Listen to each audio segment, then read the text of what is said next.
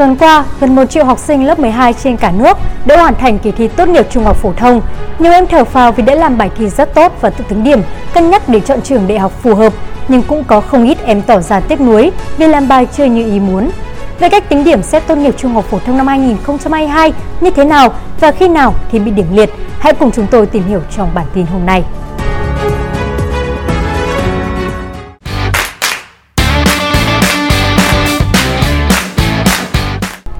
Kỳ thi tốt nghiệp trung học phổ thông năm 2022 có tổng số 1.002.432 thí sinh đăng ký dự thi. Số thí sinh dự thi là 989.863 em, đạt tỷ lệ 98,75% so với tổng số thí sinh đăng ký dự thi.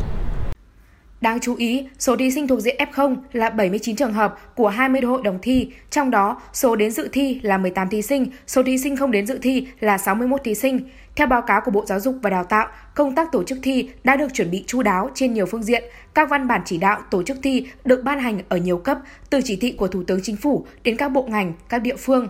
Phía Bộ Giáo dục và Đào tạo đã chuẩn bị kỹ về đề thi, phần mềm quản lý thi, tổ chức tập huấn nghiệp vụ tổ chức thi, thanh tra, kiểm tra thi. Trong đó, vấn đề bảo đảm chất lượng đề thi, bảo mật trong khâu bảo quản, sao in và vận chuyển đề thi, bài thi của thí sinh được đặc biệt chú trọng.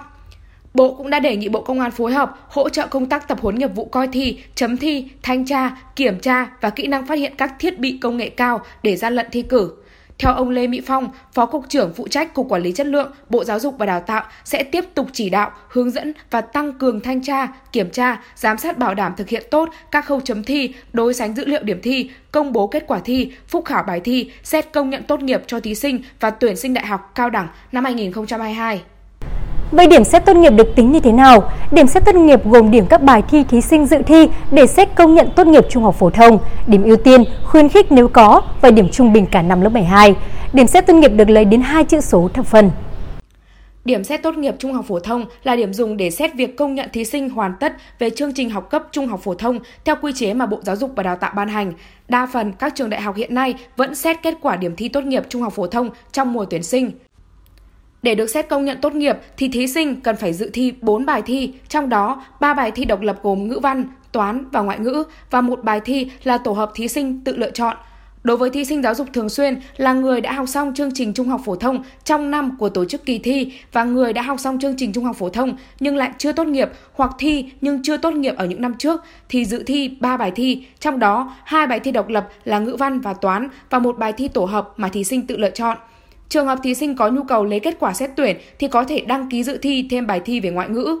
Theo khoản 1, điều 42, quy chế thi tốt nghiệp trung học phổ thông thì những thí sinh đủ điều kiện dự thi, không bị kỷ luật, hủy kết quả thi, tất cả các bài thi và các môn thi thành phần của bài thi tổ hợp đăng ký dự thi để xét công nhận tốt nghiệp đều đạt trên 1 điểm theo thang điểm 10 và có xét tốt nghiệp từ 5 điểm trở lên được công nhận tốt nghiệp trung học phổ thông hoặc những thí sinh đủ điều kiện dự thi được miễn thi tất cả các bài thi trong xét tốt nghiệp trung học phổ thông.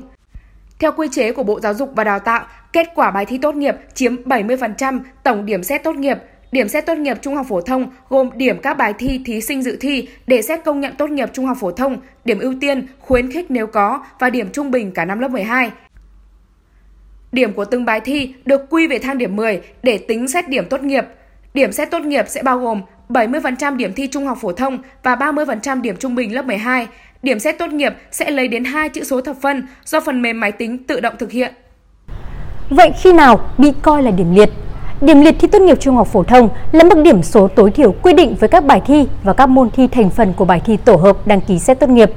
Nếu thí sinh có điểm số bằng hoặc thấp hơn mức điểm giới hạn bị coi là điểm liệt.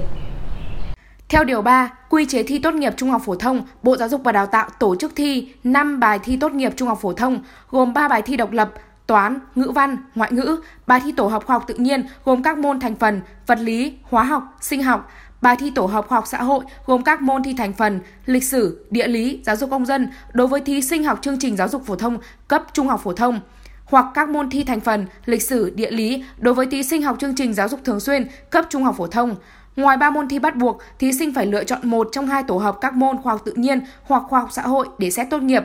Cụ thể, tại khoản 1 điều 42, quy chế thi tốt nghiệp trung học phổ thông quy định, những thí sinh đủ điều kiện dự thi không bị kỷ luật hủy kết quả thi, tất cả các bài thi và các môn thi thành phần của bài thi tổ hợp đăng ký dự thi để xét công nhận tốt nghiệp đều đạt trên 1 điểm theo thang điểm 10 và có điểm xét tốt nghiệp từ 5 điểm trở lên được công nhận tốt nghiệp trung học phổ thông. Như vậy, điểm liệt thi tốt nghiệp trung học phổ thông là dưới 1 điểm, trong đó bắt buộc toán, văn và ngoại ngữ phải đạt trên một điểm – Trường hợp một bài thi tổ hợp bị liệt trong các môn để xét tốt nghiệp thì sẽ không đủ điều kiện tốt nghiệp và không thể xét tuyển đại học, cao đẳng bằng tổ hợp các môn này.